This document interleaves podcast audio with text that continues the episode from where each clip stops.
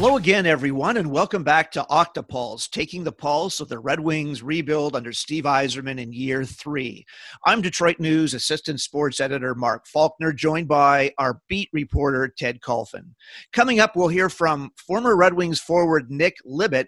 He'll talk about Red Wings legend Alex Delvecchio, who will celebrate his 90th birthday in Rochester Hills on Saturday with family and friends. But first, Ted, your story in today's Detroit News, the headline at DetroitNews.com Lucas Raymond playing the right way, leading an impressive Red Wings rookie trio. As your story indicated, Raymond leads all rookies with 22 points. Moritz Seider leads all rookies in assists with 14 assists. And Alex Nedeljkovic leads all rookies with seven victories and a 923 save percentage. Here's Raymond right away on his quick start this year. I think my main thing is just trying to go out there and, and skate harder every night. I feel like if I'm playing with pace, I, I get into situations with, with speed and I get out of them with speed as well and get closer to the puck and get the puck uh, as much as possible. So I think that's my uh, my main thing coming into games and practices. So, Ted, there you have Lucas Raymond talking about his responsibilities at both ends of the rink. And you know, you said you didn't expect Raymond to be this good, this quick. He's just 19. But those three rookies have led the team to a 12, 9, and 4 start. They've won four in a row. They're in fourth place in the Atlantic Division heading into Saturday's home game against the Islanders, who've lost nine in a row. We really didn't see this coming, though, did we, Ted, about Raymond, Seider, and Nedeljkovic? Well, Mark the whole nine yards. I didn't. I don't think any of us expected 12, 9, and four at this mm-hmm. point. I, I, think all of us maybe had an inkling they were going to be good, young, helpful, productive players, but not to this extent. Mm-hmm. I mean, they've been impressive, and especially Raymond. I mean, you look the way he plays. Mm-hmm he looks like a veteran out there. Just the savvy, the savviness he has, and just the instincts on the ice. He knows where to get to on the ice. Uh, very subtle, great passer. The shot, I mean, that shot, the goal he had the other night. I mean, this guy's got 10 goals. He's on pace for what, about maybe 30 goals or 25 to 30 goals? Mm-hmm. He's done much, much more than expected. He's a runaway, I would say, maybe if not the runaway leader for the Calder tr- Trophy, at least uh, at least the leader by far over Seider. Mm-hmm. Not too far, but it's been a, those three have been fantastic. Nadal, Nedeljkovic has come on come on here lately, taking over the starters role. I'll tell you, Mark, if all three of them continue to play the way they are, mm-hmm. who knows where this team could go? I mean, uh, are they a playoff team? Maybe we need to start thinking or talking about it that way. Let's hear now from Coach Jeff Blashill about the Red Wings' infusion of talent, these three young rookies, and how the team's resiliency has played a big role in writing their own story after one quarter of the season. You know, I think there's there's a number of sides to, to, to being able to be resilient, and, and as I've talked about, part of it's just having a little bit, more, you know, an infusion of talent, but but that's not everything, and and part of it is the fact that um, you know the care level of our guys is extremely high. Our guys want to uh, get get our uh, organizations um, you know train on the right uh, in the right path. And and they want to have a, a, a, really good season. They want you know every year you get a, you get an opportunity to kind of as I've talked about write your own story. And this group has that opportunity. And and um, you know and I think there's a lot of uh, guys who uh, are committed to, to trying to do everything they can to, to win hockey games. And that might sound trivial, but it's not. Like, uh, uh, you know, when you're in, in any sport, I don't care if it's pro sports or what, uh, or, or college or, or you know youth sports like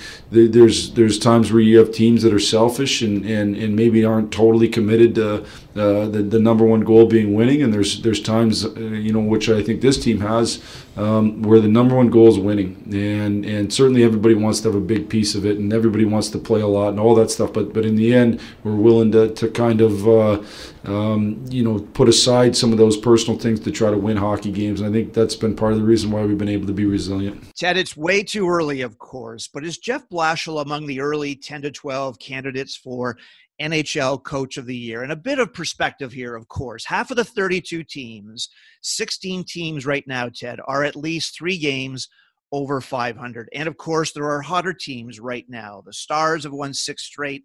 The Leafs and Wild have won five straight. The Rangers, under Gerard Gallant, who was rumored to replace Jeff Blashill, have won four straight, just like the Red Wings. And there are so many good coaches among those teams. There's John Cooper, Peter Laviolette, Rod Brind'Amour, who won the award last year, Daryl Sutter. But what about Blashill, though? You could make the case, Ted, coming out of training camp, as we just mentioned. They had one of the NHL's historically bad power plays, a mixture of rookies and middle of the road players, and they seem destined to wind up maybe another eight or 10 games under 500 and miss the playoffs for the sixth straight year, and they still might.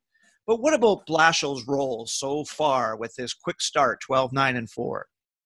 he's done a wonderful job, Mark. I think he's mm-hmm. guided this team perfectly. I mean, he's he's been he's been through the bad times, just like some of the nucleus of this team, and he, I, the way that they've come out of the last that they've gained a lot of experience the last couple of years. You could tell they're much more a much more mature team. Right, right. They have a really good pulse on this team, and I I tell you, Mark, I think he'd be one of the leading contenders for Coach of the Year at this point. I mean, again, I don't think any of us had them 12, 9, and 4 and right in the thick of things with Tampa and Boston at this point. Now, here's the thing, my friend.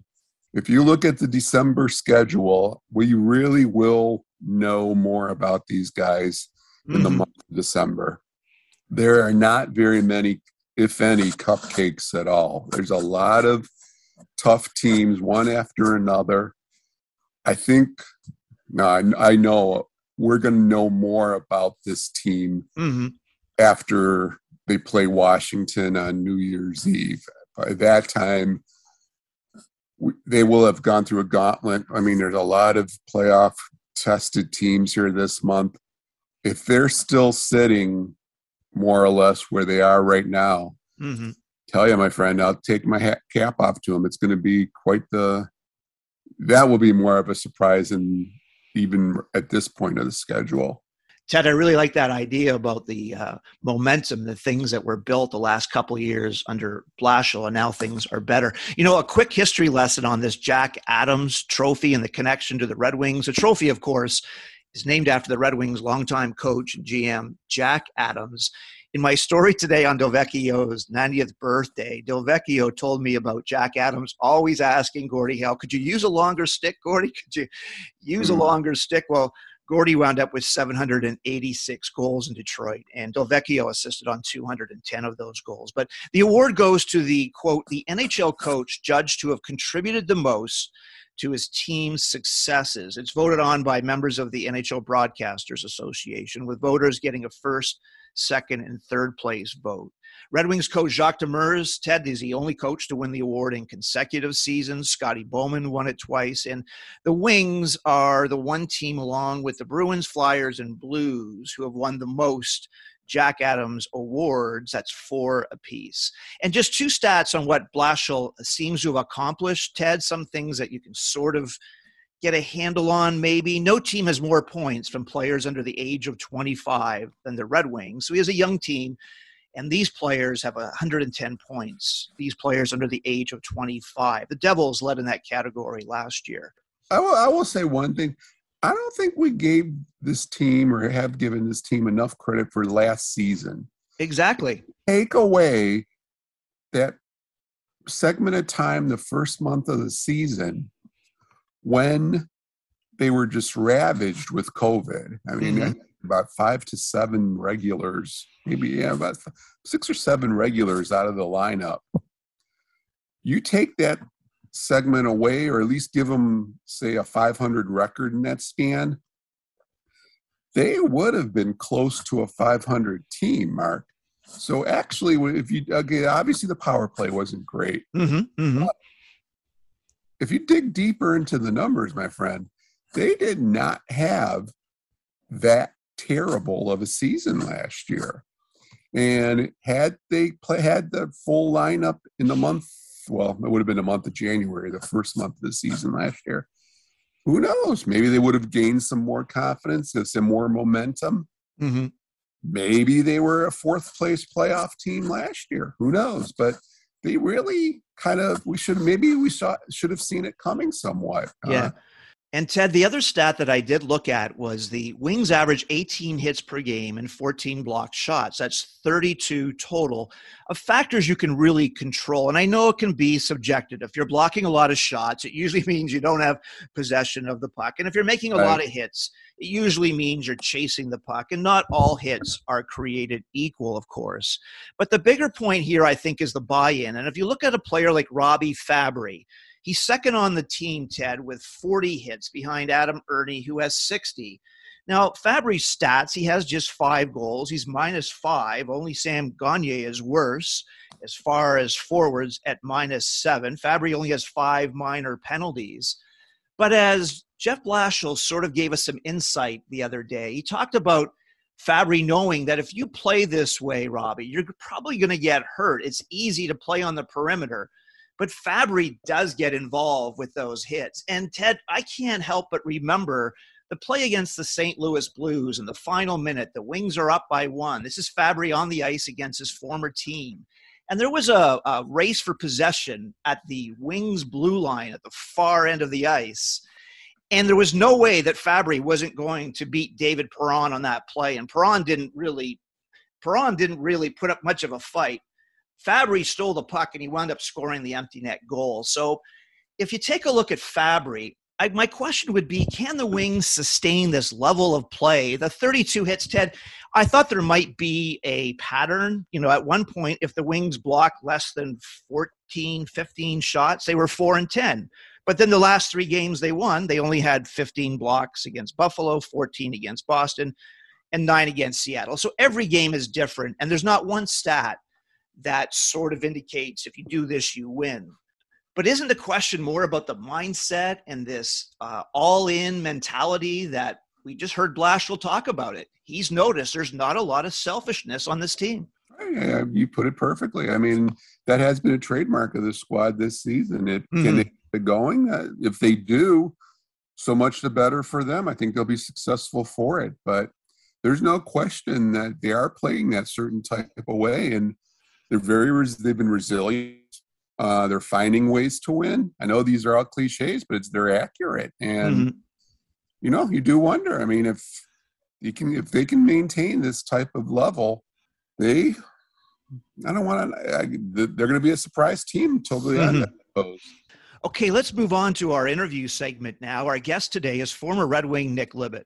Joining us now is former Detroit Red Wings left winger Nick Libett, who played 14 years in the NHL, the first 12 years here in Detroit, the last two years in Pittsburgh. Nick, welcome to the podcast. And I wanted to start by asking you about Alex Delvecchio, your former teammate, a Hockey Hall of Famer. He'll celebrate his 90th birthday later this week on Saturday, December the 4th. And Nick, going back to 1968 69, your first full year in Detroit, it was also the year that Delvecchio had his greatest offensive season and the year he won his third Lady Byng trophy. So he's 36 years old. He had 25 goals, 83 points. He was plus 42 with only four minor penalties. So, Nick, you had probably watched Delvecchio's career while you were playing in the OHA with the Hamilton Red Wings and with the Memphis and Fort Worth Wings in the Central League. What was that like then, Nick? You're 23 years old and you're watching Delvecchio still in his prime. Well, Mark, uh, you know, it was a you know, as a kid growing up in Stratford, uh, obviously you you you idolize guys like Alex and, and, and Gordie Howe, but but you know, we're mm-hmm. talking about Alex now, and and it was just a um, uh, he was kind of an icon. I mean, when I'm 35, when he's when he's 35, and I'm 21 coming into the league, uh, you know, he idolized a guy like Alex, and and uh, not only was he a, a, a, great great hockey player, he was uh, a, a, a great person. You know, also that year, Nick Gordie Howe had his best offensive season 44 goals, 103 points, plus 45 with 58 minutes and penalties, nine power play goals. Delvecchio, by the way, assisted on more of Howe's goals in the regular season and playoffs, 231 of Gordie Howe's goals, and any other player in Red Wings history. You just talked about them being icons. What was it like, though, Nick, that chemistry between Delvecchio and Howe? Well, it was great because you know Alex. Alex, uh, uh, obviously was a centerman, and and he, and he used a, a, a, Northland Pro hockey stick that didn't have a, a, curve in it. It was absolutely dead straight. And you know, Gordie being a right winger, so Alex obviously could pass the puck on either either side to his to his right or to his left. But you know, and again, I said this earlier as a, as a kid coming up to Detroit and playing in the National League, and and you don't think about it much when you're a youngster, your your goal is to play in the league, but then all of a sudden you you come up and and you're playing with with guys like Alex Delvecchio and and and Gordie Howe. It, it's just it, it's great. I think back now, you know, a number of years later, it, mm-hmm. uh, I, I I I realize more now how how great it was, more so than I did then. Nick, I talked to your former teammate Bruce MacGregor and former Boston Bruins center Phil Esposito about Delvecchio, and they compared Delvecchio to Jean Beliveau, both graceful playmaking centers, captains of their respective teams. Beliveau won 10 cups with the Canadiens, including five straight from 1956 to 1960. And Delvecchio won three cups, beating Beliveau in 51, 54, and 55. And when I asked Delvecchio about the comparisons, he was flattered and said that Beliveau was a great hockey player. It was an honor to play against him. Delvecchio said. He also said that Beliveau was a gentleman, a big guy who had a bullseye on his back and on his team, and Delvecchio said that Beliveau went about his business, played well, and was successful in Montreal. And then Delvecchio said something that you'd probably agree with too. And Alex said, uh, I was pretty quiet, which was kind of, uh, or rather, Beliveau was kind of quiet, which was kind of like me. So statistically, Delvecchio outscored Beliveau by 62 points during his 24 year regular season career. Beliveau played four fewer years and outscored Delvecchio in the playoffs by 72 points. But Nick, what do you make of that comparison that Delvecchio is Detroit John Beliveau? Well, I think it's a good comparison. Uh, style of plays were, in my mind, a little different. Alex, Alex was more of a, um, I, I want to say a, like a darter, very skilled. Uh, mm-hmm. could, could could could see the ice, almost like a a modern version of Gretzky where where he could see the ice, he passed the puck to people where you you thought he had no sight line. Where when I played against Big John Beliveau, and he in my mind John was more of a swooper, uh, big guy who who who liked to you know have a roundabout way of carrying the puck.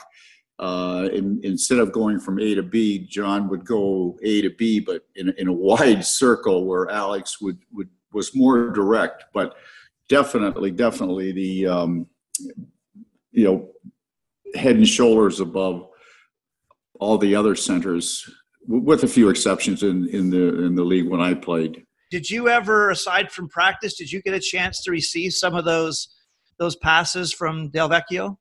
I, I, you know, it's funny you asked that, Mark. Um, I did. Sid Abel was our coach, and, and at the time I was playing with Garry Unger and Wayne Connolly, and we were younger obviously, and, and, and Alex and Gordie, and then Big Frank Mahovlich was playing with them.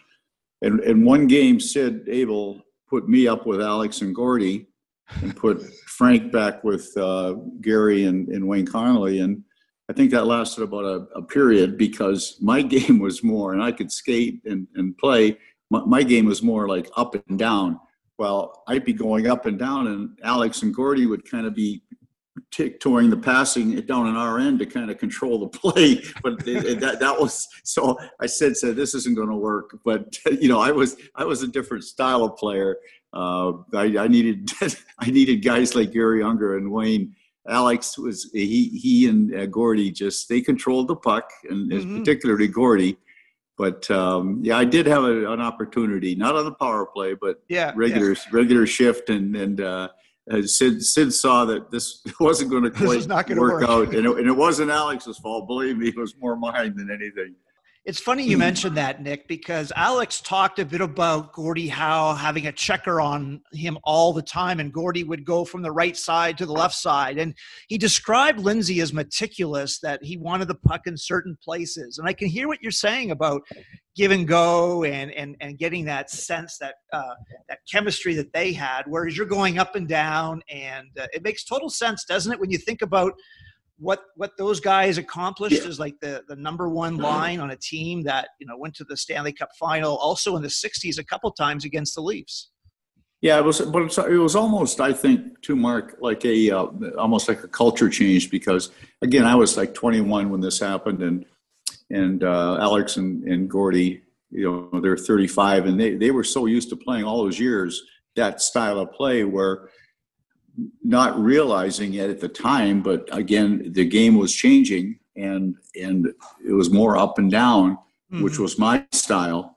Again, because I could skate, and um, it just my type of game didn't fit in with Alex. Now I'm sure I could have adjusted if if, if it had been a permanent thing, but but uh, it wasn't. So so I didn't, so to speak. You know, you talk about that straight Northland stick that uh, Alex Delvecchio used, and Bruce MacGregor said that, uh, and so did Phil Esposito. The backhand pass, they said, is a lost art, but you know, certainly uh, uh Delvecchio sending it to the right side made sense with Howe. But Bruce MacGregor talked about those tape to tape backhand mm-hmm. passes over to the other side. I just wonder what your thoughts were about this centerman who could pass equally as well, uh, left and right. Well, Alex could. That's one of his, you know, his strong points. He um, he he could he could pass to either side. Obviously, on the forehand, it'd be maybe a little harder, but he had he had no problem going to, to you know to to the uh, to the left winger or the right winger. It was it was equal. And his stick, I mean, I I kind of wish I had one now because it, it's something that you look at and you say, oh my God, how could you ever play with this? It was dead straight. Danny Olsovich, who was our trainer at the time, Alex never taped his sticks, but only taped sticks, both the blade and the uh, the knob. Uh, that was, and you know, most most players are meticulous and they want to tape their own sticks and be perfect about it. Alex knew well Danny would do a good job, so he said, "Danny, you do it," and he did it for years. And he did it. So Nick, uh, just maybe one final thought about Beliveau and and Delvecchio. Maybe you could just talk to us about the strength of those Canadian teams. Again, I mentioned uh, the Canadiens won those five straight before you came into the league, well, well before you came into the league, and they had a lot of success. But for fans who are wondering what the original six and what it was like when Delvecchio and and Beliveau went up against each other, these two elegant, graceful uh, centermen.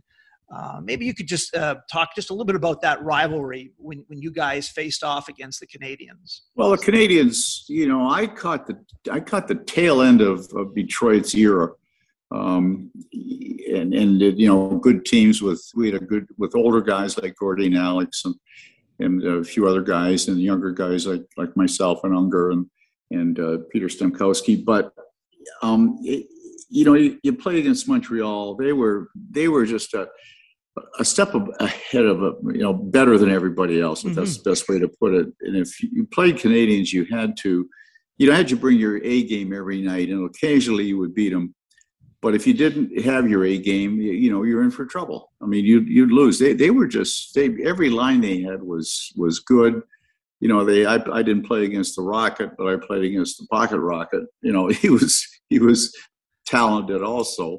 Mm-hmm. Um, and their defense with Savard and and uh, Lapointe and all those guys and and Kenny Dryden and goal. Oh my God, it was it was uh, it, it was it was almost it was almost uh, as a young kid it was almost myself playing in detroit it was almost fun's not the right word but fun to watch them play how good they really were the canadiens mm-hmm. back in those days so but uh, it, there was a good rivalry over the years for sure Nick, looking at your career and what went right with the hockey club when you were first there, and then missing the playoffs seven straight years, that's still the record today in the team's so 95 year history, seven years with no playoffs. The Wings right now are at five years and counting, and they are talking possibly about making the playoffs this year uh, and to break that streak. But first of all, when we look back at that historic season we were talking about with Delvecchio and Howe, Bill Gadsby was the new coach after 10 years of Sid Abel behind the bench. And you must have been very hopeful. You went from 10 goals to 20 and then from minus 11 to plus 11. So why was that team so successful before, you know, the Harkness era began?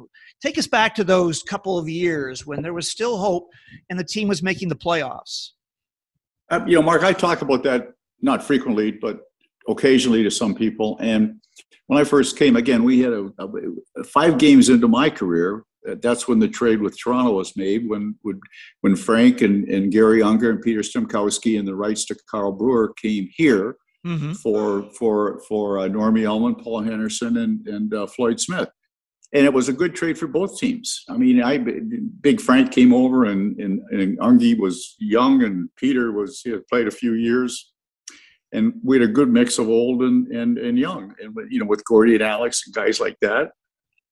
Good young defense with a couple of veterans, and then for whatever reason, it, it when when Ned came in, and, and Ned was probably a great guy, Harkness that is, mm-hmm. he had no idea how, how to how to handle a, a National Hockey League team. And, and, then the trade started. And of all the guys on the team over the first few years, um, I was the only guy left on the team. And I always say either nobody wanted me or I was too valuable to Detroit. And, uh, you know, but you got to gut it out, which I did. And it was frustrating, very frustrating. And I always say we had, after those trades, we had a probably a very good American League team. We, we didn't have a, we, we, we couldn't compete night in, night out with, uh, hmm. you know the big boys in the league, and it was frustrating. And uh, it it didn't have to happen, but it did. So, uh, and then they rebuilt obviously in the '90s, kind of made up for all the the flaws in the '70s. But uh, it was it was frustrating. It really was. And you know, Nick, when you look back at Ned Harkness, so here's one of USA hockey's founding fathers, right? He, of course, he was successful at the college level with RPI, Cornell, Union College. In 1970, before he came to Detroit, that Cornell team was the only team in NCAA history to win a national championship with an unbeaten, untied team with a 29 0 record. He was a member of the U.S. Hockey Hall of Fame, the first coach to win national championships in two different sports, hockey and lacrosse. So what went wrong? We hear all these stories about darkness with Harkness. He knew the game. Maybe he knew college players, and not all college coaches make successful NHL coaches. But trying to be as fair as you can because you were the only one left there. And it was gut wrenching, like you said, to see this happen, to see him, you know, the first year he was coached, and he became GM. And then all these coaches came in Larry Wilson, Doug Barkley, Ted Garvin, Johnny Wilson when you look back, like what what went wrong with Ned Harkness? Well, Ned, you know, again, he, a very good college coach. I don't. He wasn't ready to come to the National League. Number one, he treated okay. he treated the National Leaguers uh, like college kids. Uh, he made Peter Stemkowski in training camp one year get get a get three haircuts in one day because Peter's hair was too long. Uh, and a true story. I mean, these are. It, it was it was just awful. I remember um, Ned would always have a favorite line on the ice. He'd have a whistle in his mouth, and he'd say, "Go, go, go, go, go," and then blow the whistle to you know to speed up the skate and slow down. And sure. And one day, one day, I think back, and he, I remember he tripped. He was skating backwards, and he and he caught his edge, and the the, the whistle. He had it still in his teeth, and he, he blew a couple of teeth out right on the ice. And he got up as if nothing had happened. I mean, he was a tough, a tough guy, but. Yep he could not relate to to the National Hockey League level of player. He could not. And the, all, every college kid that I ever talked to that played for him loved him. Mm-hmm. But but at the at the National League level, he just he just he just couldn't could not relate at all. Why do you think that you lasted so long, Nick, as uh, as a player who could have been? You know, yeah, I, I, I don't know. Um, I remember one game, I was the first guy in the room in Detroit, Olympia, and, and we were playing Chicago, and their trainer w- was in our room talking to Lefty Wilson and Danny Olsovich, and, and uh, the, the, they, were, they were talking about the trade. The trade had been made, my, myself going to Chicago for Doug Jarrett. So I kept waiting. I mean, you know, hours, days, all of a sudden nothing happened. That's the only time that I really, really heard that I was going to be traded. And this was this was after all the Ned had had gotten rid, or Ned and, and, and Jimmy Bishop with Ned had um, made all the, the, the moves. You know, sure. You know, good. You know, Peter and, and Bruce MacGregor going to New York for some guys that were pretty good players, but but not not the, the caliber of Bruce MacGregor or Peter Stemkowski. And and it was frustrating. Why? I, that's a good question. I don't know why. Um, you know, I, Johnny Wilson came in towards the end, and Johnny and I, Johnny was a good guy, and Johnny and I really got along well, and Johnny liked my style of play, and and um, you know, he's he's just complimented me on a few a few articles that he he, he gave many years ago, and but why I, I don't know. I guess we we'd have to ask people that are probably no longer around. So i, mm-hmm, I don't have exactly. an answer.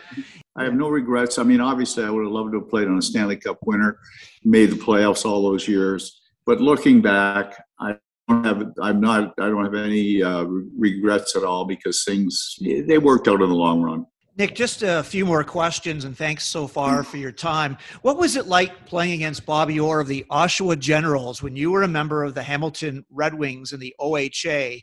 Or joined the Generals at age 14. He played four years in Oshawa. You know, everyone talks about that pull away speed of Connor McDavid now, but when you look at the video of Bobby Orr, he seemed like he was gliding, but he was pulling away. So, what was it like when Bobby Orr wasn't even with the Bruins, back with the Oshawa Generals. Oh, Bobby was, in my mind, the best. I mean, right now, when people ask me, uh, of all the great players, including Gordie and, mm-hmm. and Gretzky, um, people ask me uh, who, who's the best player you ever you, you, you think is the best player. I say Bobby right away because he just changed the game of my era. And you're right, Connor McDavid has that that pull away speed. You think he's gliding, then he's got another gear or two. Bobby mm-hmm. was the same way he he um you know playing junior against him he was a phenom at 14 i mean he could he could go end to end and and uh he you know and, and i tell a story about it, we go into boston we had been the detroit red wings and and uh, I'd, I'd be left wing i look across on the defense and I'd, I'd see gary doak and dallas smith. And i, I room with with gary in, in hamilton and i'd see gary doak and, and dallas smith and, and i'd go oh geez, that's good. It's a shift off, you know, really good. Just we take it yeah. easy this year. and you look out there and see Bobby, and you say, "Oh my God, here we go!" you know, because it would be a whole a whole different game with him on the ice. It really was. I also wanted to ask you about the 1977-78 season. So you've gone seven years without making the playoffs. The Wings are at five, possibly six this year, and they may not make it next year. So they may tie that record of seven straight. But back in 77 78, Bobby Kromm was the coach. He made the playoffs. Bill Lochead scored that game winning goal to eliminate the Atlanta Flames at Olympia. Nick, you were coming off your fourth straight season of playing all 80 games. The following year, you'd get votes for the Selke Trophy. So, for the Red Wing fans are really hopeful they're going to make the playoffs, can you kind of describe what it was like? Your seven years, and all of a sudden, all this momentum. What was that year like? Well, it was great. I think that was the year, uh, Mark. Is that the year that, that Dale McCourt and the guys came in? I, am not sure. I think I think it was Nick. Yeah, I think. Yeah, was- and Paul Woods. I think we had Paul Woods and Dale McCourt and Andre uh, Saint Laurent from the island. I think. But anyway, no, it was it was great because it was just a it was a, a, a, good feeling. And then I think the first round against Atlanta was only two out of three back then, your first round. And we Mm-hmm. And we beat them in Atlanta and then came back. And Billy, you know, Billy, like you said, I, I can still picture Billy scoring the goals against, uh, it might have been Phil. I'm not sure who it was, but one of the, it might have been Phil Myre because he was down there then. But it was, uh, it was exciting. And, and, uh, you, you know, there was a good, again, a good core of young guys coming in with, with some age guys. And then, and then, you know, things kind of went south after that for the, the second time, you know. Right. So, and then, you know, and, and, Teddy Lindsay, God bless him, um, and I know his family, his daughters. Uh, Teddy, Teddy and I never really hit it off, and then Teddy's the one that traded me to uh, to Pittsburgh, and I was there for two years. But but uh, it, it, it it it could have been a good start, but it, it, wasn't. You know what I mean? So unfortunately, I went to Pittsburgh and made the playoffs there for two years that I was there, and uh, that was nice. But it, it's just you look back, you wish you'd had more success in Detroit back in the mid 70s. That would have been, you know, I, I, I don't really uh, talk about it a whole lot. I don't mind talking about it, but I, I don't bring it up. Now, if I'd have won a bunch of cups back then, I might have, but I don't now. So, you, you think back and uh, just stuff happens and, and yeah. uh, here we are. And finally, Nick, opening night this year, 10 captains were at center ice before the home opener against the Tampa Bay Lightning. There was Steve Yzerman uh, Lidstrom, Dennis Hextall, Paul Woods, Mickey Redmond.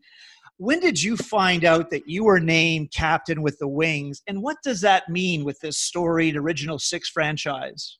Well, it, you know, again, it was it was back in the Harkness era, and and I was one of the, the, the players that had been there for a while, and, and obviously I, I, had some ability to be able to play, and I, I guess at the time I was the um, the, the, obvious choice. Um, I think I had it for a, a, year or so, and then didn't, mm-hmm. and then got it back again, so to speak. But uh, it, it, it, was an honor, obviously. I mean, once once you're named a captain, doesn't matter if it's for a game or two or or 20 games uh, it's it's still an honor to to have that, and particularly, you know, this year opening opening night was uh, it was it was quite a treat, to be honest with you. Nick, uh, thanks so much again for your time today, talking about Alex Delvecchio and Gordie Howe, the history of the Red Wings, and your time in the game. Fourteen years, six times a 20 goal scorer, 31 goals one year, and being part of that exclusive group of Red Wings captains. Thanks again, Nick. Okay, Mark, I appreciate it and thank you. Our thanks again to Nick Libett. So, Ted, let's wrap up the uh, show today with some of the big surprises and disappointments. We talked about the 16 teams that are at least three games over 500. It's still early, but in one of your stories at DetroitNews.com, you listed Raymond and Seider, of course, as one of the biggest surprises, but you also mentioned the Calgary Flames, Andrew Mangiapane, Troy Terry, the Carolina Hurricanes, Jack Campbell, the Florida Panthers, the Anaheim Ducks. We mentioned Dallas Eakins early, Sergei Bobrovsky, the Columbus Blue Jackets. They're also three, four games over 500. But all those different teams and players and trends. What what surprises you, Ted, of some of the things I just mentioned there? Well, I think there's one lately that I don't think I had on that list when it came out, but there's one that's come over last week. You'd probably term it as a disappointment, Mark, but I don't think the Olympics are going to happen. What are your opinion? What's your thought on it? I really the way things are trending here, I don't mm-hmm. the NHL going to China for the Olympics. Well, Ted, just just the just the COVID issue. If if you go over there, and if you allow, say, well, Lucas Raymond could be on the Swedish team, he could make that team. If he goes over there and and has COVID, it's possible he had it, he'll have to stay there for two weeks. So that's the, true. The tournament, I, the tournament could be over, and you're back here battling for a playoff berth without um, without Tyler Bertuzzi uh, on the road in Canadian cities and heading out west for that big series. And they do have, and let's face it, they do have much. I think they have majority of their Canadian games, obviously, the second half of the season. I mean, mm-hmm. I just, Mark, I just think there's too much risk, and it's not trending in a good direction. It really isn't. I just don't see why or how going over there would benefit anybody even i know uh, financially probably maybe but i think there's just too much risk on a lot of different levels i i, I get you probably agree i would think don't you i mean well, in fact, in your disappointments, your list, you had COVID nineteen for sure. Yeah, not, it hasn't gone yes. away. You see, guy Jordan Binnington Bertuzzi the other day. I mean, there's cases popping up every day. It seems like.